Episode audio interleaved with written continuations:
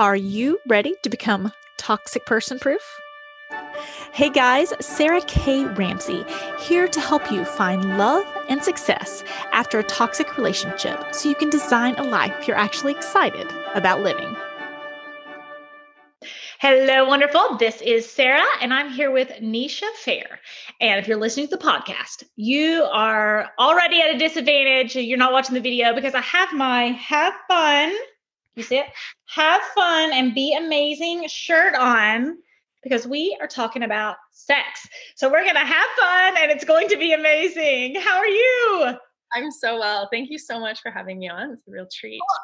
You know, I'm excited too. And I told you before, I'm surprised people don't ask me more sex questions considering what I do. Um, and they really don't. So I'm hoping this will kind of you know, open the door. you know, it's like a safe topic for me.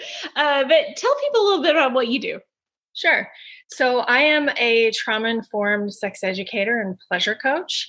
I typically work with women, uh, usually when they're in a kind of transition period in their lives after uh, breakup, um, divorce, after trauma, after maybe a really traumatic birth or pregnancy experience, after miscarriage the focus of my work is really on nervous system health and how we can use um, nervous system regulation techniques to really support us to have a more nourishing sex life because our sex organs and genitals are wired directly to every single aspect of our nervous system. So when our nervous system is shut down, so do uh, so does our desire and our arousal. Which is especially important if you're talking about a traumatic experience. 100%. Right. And I love that you added childbirth in there because I have some friends who've been through that type of situation and uh, it's all connected. It is. And like we could do a show on that alone. I've worked with women with like fertility and um, struggling to get pregnant after a traumatic birth experience. Mm-hmm because the body doesn't want to go through that again, right? There's nothing physiologically, hormonally wrong in any way, shape, or form, but their nervous system just won't let it happen because it's still in that fear state. So mm-hmm. um, I've had a lot of success uh, supporting women in their fertility journey just through mm-hmm. using self regulation and pleasure work. That is amazing. So excited about our conversation. Yeah. So, one of the things that you and I talked about discussing is confidence. Um, after a toxic parent, partner, boss, whatever it ends up being, it just really erodes people's confidence. And especially if it was in a romantic scenario or a parent, right? Maybe you were shamed by a parent or something like that. Um, it can really have repercussions of going out, putting yourself out there, or even being intimate in a relationship you're already in, right? Totally. 100%. Yeah. And I think, you know, the first thing to just put out there is the fact that because we live in a very repressed society, all of us, except for maybe the 1% who grew up in like, you know, sex positive families, who may mm-hmm. have their own stories of shame around, you know, those upbringings, all of us have some level of, of uh, repression and shame and um, feelings of inadequacy around sex. And so that's sort of a base level reality that we're all kind of working with. Um, well, that, that was like you dropped a bomb. I'm gonna like hold up. So what you said is we are all working within our own sense of inadequacy. Like if like you look like Beyonce or J Lo or and I saw Nicole Kidman in something, and she's actually from my state right now, so I'm not throwing bad things on her, but she was in something you could tell she'd had a lot of work done mm-hmm. you know and so when you think about like oh i'm insecure about myself it's like well if i looked like nicole kidman I mean, she's one of the most beautiful people that have ever existed like but there was some insecurity in her that felt the need to and not shaming that not shaming that either but it's just that bringing into that conversation of inadequacy is somewhat part of the human condition um i mean i think that the advent of visual media has made it much worse. Uh-huh. Um, and you know, you can trace back through our thousands of years of generational trauma and abuse, which is really just the effect of chronic nervous system dysregulation that happens because of war and famine and um, disease, mm-hmm. right? When we're constantly living over a civilization in, in states of of chronic fear and threat and um, uh, displeasure, let's say. Yeah, yeah, yeah. Excuse me. um, so, with that base level reality, we also have a really interesting dynamic that's starting to come in with the rise of sex positivity, which is a wonderful, wonderful thing to begin to um, dismantle all of the repression that we're stepping into this world in uh, or with, pardon me. And it's the rise of sex positivity has the effect of the flip side of it is it's it's making a lot of people feel inadequate about themselves sexually and there's a huge element of sexual perfectionism that's starting to arise where i see people in my practice all the time who are like who've had relationships who you know would not be like they're not green in any way, but they still feel like they're not enough for their partner. Whether it's because, and this is a really big one, um, maybe a breakup happened because uh, their partner wanted to explore polyamory or wanted to um, explore certain practices that didn't feel like it was in alignment for them. And so they mm-hmm. come out of this relationship feeling like they're not good enough when really it's just a matter of everyone having their own unique sexual values and an authentic sexuality that is, you know, soulfully, personally, emotionally aligned to who we are as individuals and needing to honor that. Mm-hmm. Um, and that's a message that isn't really getting through enough, I, in my opinion. Yeah, it's just interesting the conversation. And I'm just so so I actually listened to a podcast on accepting polyamorous relationship yesterday. Interesting. And within that same conversation of uh, inadequacy, not feeling good enough. And it was this because I'm obsessed, obviously, all things relationships. I'm just like obsessed with with all of them and why people do what they do. Um, and she talked about, you know, not feeling good enough. Like if you want multiple partners, of course, I must not be good enough. That was like the default. So it really aligns with with this conversation. Mm-hmm. Um, and and if you have been in a toxic relationship where someone made you feel bad about yourself physically emotionally sexually um, or in toxic relationships where everything is wrong except for how you have sex so then they get more sex but it's a game not kindness or a healthy way. Yeah, it's not real. Yeah. totally. Yeah. So, mm-hmm. what advice do you give to that woman who is just really struggling with her confidence based on a, a toxic past of some type? I mean, everyone is different. I think that's really um, the greatest sort of piece of advice that I can put out there is that everyone is different, and the the best thing any of us can do for ourselves is be gentle with our process mm-hmm. and and give yourself permission to experiment to mm-hmm. explore self pleasure mm-hmm. to take workshops and to step into your own uh, experience of yourself as a sexual being you know when we come out of I'm speaking for personal experience here. When we come out of um, toxic relationships, marriages, um, when I came out of mine, I felt like I had been held underwater for years and then finally got to breathe air. And a big part of my recovery was because let me backtrack a little bit. So I went into that relationship as the one with um, I had more experience, I was more adventurous, more spontaneous. I was very interested in in how sex can not just support us in our relationships but in our lives and how our sexual energy is an extension of our creativity and uh, our capacity for connection. So that's all always been kind of running the background. So i started the relationship like that. In the end i couldn't even touch myself. I couldn't even self pleasure and it took me six months afterwards before I could get my nervous system regulated enough to actually be able to bring myself to feel safe enough to be with myself. So, um, some people are going to come out of a relationship and be like, let's do this. I'm mm-hmm. here and I'm going for it. And then others are going to feel really tentative. And um, both are correct.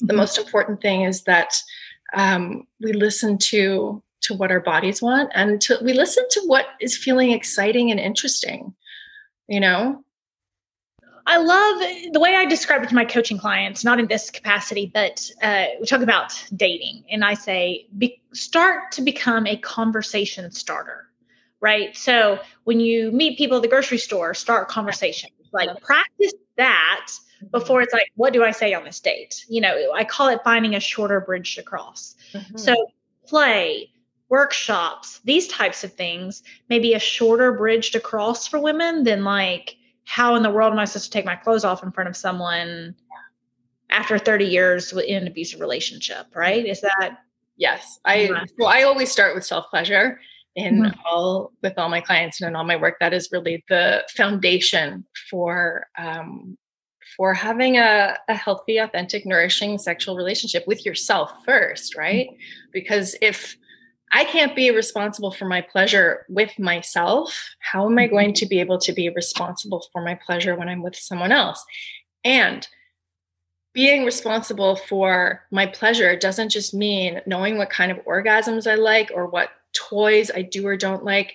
It's about being really attuned to my sense of boundaries and what is, right it's because it's because if my boundaries are a little watery or if i'm being a little bit you know loose with them that's going to mm-hmm. affect how i experience pleasure because it triggers my nervous system mm-hmm. and then mm-hmm. i shut down or i start fawning and performing so mm-hmm. um, I really like to expand. Well, I want to slow down on that. Just Sorry. so talking about performing, right? Because I'm sure that's something that's a huge issue Massive. with, you know, because in a toxic relationship, you're performing all the time mm-hmm. for everything. Um, so you're saying, and this is going to sound silly when I'm saying this, but you're saying that some people are having sex and it's not a performance. Like, think I think some people need to hear that that they are there for their pleasure and they are there to experience the person and experience the situation. It's not a performance. They're trying to figure out if they can pass or fail. Yes, and the other person is deeply invested in your pleasure. Mm-hmm and doesn't want to do anything, wouldn't dare do anything that would jeopardize your experience of feeling soulfully, emotionally, relationally aligned together in an intimate experience. So that's mm-hmm. that's you know when you look at the sort of unhealed, toxic fawning or form, fawning and performing patterns versus the healed, authentic sexuality where we're really deeply aligned with ourselves and in our integrity. Uh, that's what we're working towards ultimately. Mm-hmm. Absolutely. I just wanted to like, whoa, whoa, whoa. It's like it's such a thing because then you're entering into another relationship and your thought is, okay, I have to perform and get it right, or they won't like me. You're already that bridge is so long to cross before you even go on a first date. Mm-hmm. Yes which is why self pleasure has to be uh, i believe has to be the you know step one. Yeah so what are some of your tips to kind of start that process? If someone's like ah it's like a rocky desert down there i go ah you know, just really well, uh, there are, i mean there are some there are a couple of issues. It depends on um i can leave some links uh, sure. the things i talk about but there are there are a few issues because as women get older and especially as they move through menopause um uh, dryness can be mm-hmm. an issue, which makes sex really painful. It can make us not want to touch ourselves or feel intimate. So, um, there's one tool that I absolutely love. I've used it myself and farm it out to, uh, not farm it out, pardon me, I shouldn't say recommend to other women. Um, and it's, uh, it's a, are you familiar with LED light yeah. technology, yeah. like the face? Yeah. Yeah. So there's one for um, it's a wand, and you insert it into your vagina. And it's amazing. It builds collagen. It restores lubrication. It can heal um, uh, it, sort of issues around the cervix. It's mm-hmm. phenomenal. And uh, I've I I am sort of at the very early beginnings of perimenopause and uh, so i don't really notice it but what i have mm-hmm. noticed is a phenomenal well-being effect that's um, happened as a result of building up the integrity of my vaginal tissue. So there's a really strong connection that we don't often um, see in women in terms of sexual well-being and overall well-being. You know we look at men and we say you know, a guy with ED, obviously he's going to be low confidence and he's going to not feel very good about himself and he's not going to want to put himself out there. And then as soon as he gets his mojo back, you know, mm-hmm. it's all guns blazing. We're exactly the same. There's no mm-hmm. different. Um, and it's it can be really transformative for for mm-hmm. women. So that was one one thing, but I feel like you have something you want to Yeah, because that's a point. I'm in a unique perspective in that I get to like this expert says this, this different. You know, I get to start linking up some patterns, mm-hmm. right? And so, for instance, female coaches talk about um, online dating more than male coaches typically. Like, isn't that interesting? Like when I ask like a guy, where do you meet? You know, where do you send guys to meet people and where girls? And the females always talk about online dating. But I think statistically there are more men on online dating, so that yeah, may be one. Hundred percent. Yeah, it, it's just interesting patterns. But an interesting pattern to point out is the coaches, people I talk about, talk to in regards to sexual health, have this real sense of sexual health and mental, emotional well being that is interconnected. When I feel like, I mean, dating coaches, dog, whoever else, it's like you put your like that piece of you like in a box and put it on a shelf and then pick it up sometimes or put it back sometimes or lock it away or try to uh, and i think that's worth noting. I mean I, I do want to say like yes i agree with you. And i want to emphasize to our listeners that that's that's a pattern i picked up from lots of people who do what you do And that's not something the average person knows or talks about. No at all. And you know you've that compartmentalization of our sexuality is it's part of it's part of what causes the wounding and the pain for us because mm-hmm. it's a separation it's a splitting mm-hmm. right the thing that we all need to get really clear on is that you know i take the same body the same self the same histories into the bedroom as i do into the grocery store mm-hmm. as i do when i'm making dinner as I do when I'm making love. It's I'm the same person. We take all our affectations, all our hangups, all our anxieties. And there's this idea, and I think this sort of to your point of performing in bed, that um, we are supposed to jump into a sexual encounter and uh, leave all of that behind us which is so sad because that means that we're never going to be our true selves. We're not being our authentic selves in um, in those encounters. You know, there is nothing in our human experience that is so repressed, and yet which we're supposed to perform with absolute perfection. I love that you brought up the perfectionism too, because I do think that's changed. You know, I I remember when I was in um, college and my college roommate got married, and she was like, "Sex isn't like it looks in the movies," and I was like, oh, "What's that gonna mean? Like, I don't know what that means." You know, and it was just like. you know, we were like trying to figure it out and trying to, you know, have that conversation. And, but I mean, really, the images we have of people of cinematic sex, even if it's not porn, it's just regular television. Mm-hmm. I mean, 50 years ago, no, no one would have had those images of perfection in their head. Not not a one. No, and now they're everywhere. Yeah, yeah. This isn't even a porn conversation. This is like a movie you're flipping through channels. Yeah. Yeah, absolutely. Um, so I that sense of perfection, I think, is important. So do you do you feel like that's something women in particular do in their heads or that's something men are expecting yeah may i ask it that way both i love this question i love mm-hmm. this question so it's both men are exposed to images that set these expectations of what they think femininity should be what they think feminine sexuality should look like or what the mm-hmm. experience of feminine sexuality should be. Women are exposed to these images and are primed to play them out, to act out the mm-hmm. sex goddess, to, you know, be the one thing that I really push back against is the divine feminine. I think the divine feminine um, ideology can really trigger a lot of fawning and performing in mm-hmm. women. Um, I don't she's talking about people pleasing, like flight, freeze, so it's like a very people pleasing nature. In case anyone didn't know what you're saying. Thank you. Yes.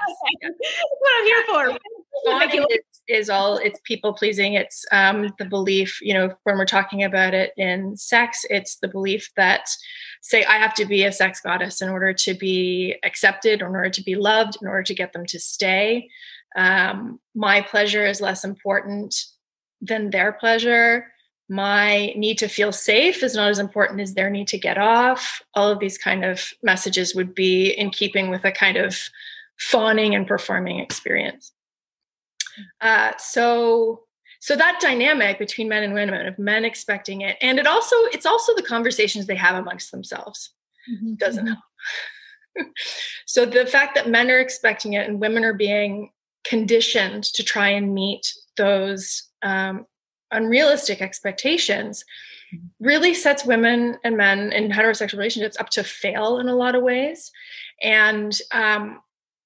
men because of these images and these are even like good guys we're not talking about all the the toxic ones out there um, they don't know to encourage a woman to actually experience herself authentically because they're only doing what they've been shown, what they've been told. Everyone's mm-hmm. kind of acting out this story. Yeah. yeah. So, yeah. So that's um that's a you know i think it's a really it's a really actually wonderful opportunity when we come to a break in a in a toxic relationship because it's this this wonderful chance to rewrite all of those old stories and to mm-hmm. actually step into an authentic version of ourselves, whether it's sexually, whether it's in work, in our families, what have you. That's awesome. Well, tell people where they can find more about you and your work. Sure. So, uh, my website is nishafair.com. Uh, I'm on Instagram at nishafair, and um, I'll include a link for your listeners for a little free coaching tool resource that uh, folks can begin to start to ask some questions and do some investigation on their own experiences and their relationship to pleasure and where they want to go forward. So it's just a really quick, uh, it's called Pleasure Prompts, and uh, it's just really lovely way to begin the process. So, yeah, is that where you would start? You talked about your six months where you didn't feel safe to even start the process. Mm-hmm. Is that where you would tell people who didn't feel safe to start the process? Yeah, it's funny because I think the work that I've created. Um, so I've created my my own system of right. with pleasure work because I was unsatisfied with right that I had. Uh-huh. I, I, need to do this better so that people don't uh, don't get into more trouble. So um, yeah, I've everything that I've created is sort of designed to be what I felt I would have what would have been supportive, like really supportive to like my heart and my soul at the time as opposed to being told that this is what your sexuality needs to look like and this is how you need to go out into the world and be with other people these mm-hmm. uh, you know musts and shoulds they're they're a killer right so um, that's it's just designed to be a really compassionate way of dipping your toe into the water shorter bridges to cross for anyone listening. idea. That's awesome. So if you had one message that you wish everyone in the world knew um, that they currently maybe don't, what what would your message be? Uh, I think that we are our bodies. Mm. That who I am as my identity is not separate from my physical being, that all of the stories of everything that we are and all of the goodness that we can are here to bring and contribute to the world is is stored in every single one of the 70 trillion cells in our bodies. And it's it's an absolute astounding brilliant beautiful thing that we're here it. Thank you so much for helping us today on our to Be Amazing Sex Talk and um, for helping us become a little farther on our journey to becoming toxic person proof. Hello, wonderful. This is Sarah, and I hope you enjoyed today's podcast. I know that there was something that you can take away to help you get past the past, get real about the present, or get serious about your future. And if I did my job, then hopefully it will help you with all three. If you are not in my Facebook group, Finding Love and Success After a Toxic Relationship, then consider this your personal invitation from me. I'm there live, there's tons of support, and most importantly, tons more information to help you on your journey to become toxic person proof.